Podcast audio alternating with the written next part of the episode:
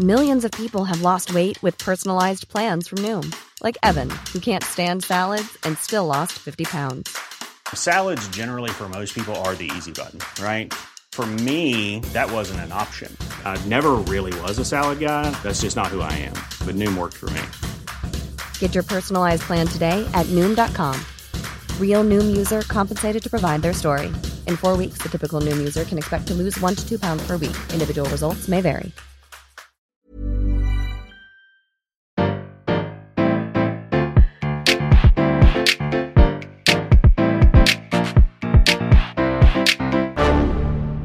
Bonjour, vous avez choisi la réponse D. Mais d'abord, écoutez la question.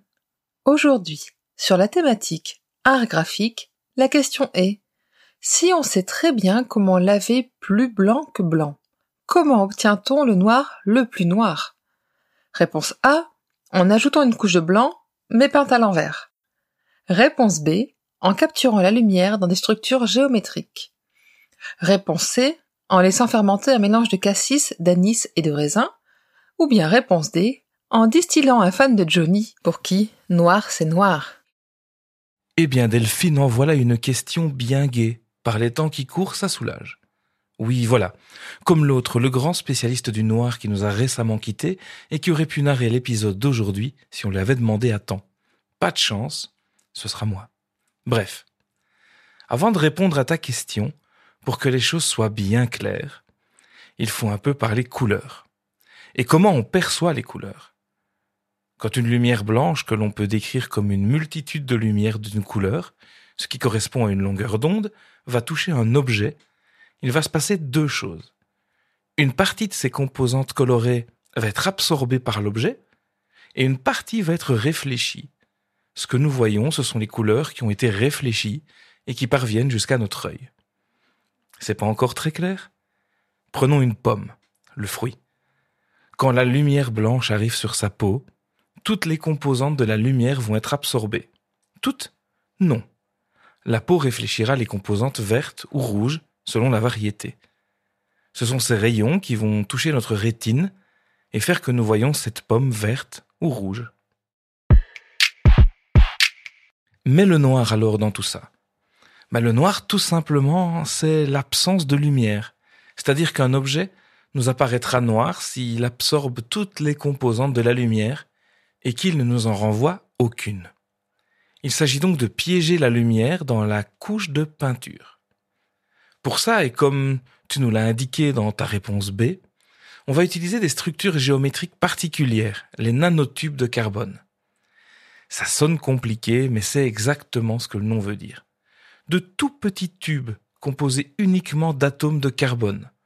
Et on va les disposer sur la surface à recouvrir par un processus complexe qui se fait à 400 degrés pour obtenir une sorte de forêt, un quadrillage de nanotubes alignés verticalement, ou Vertically Aligned Nanotube Arrays dans la langue de David Beckham.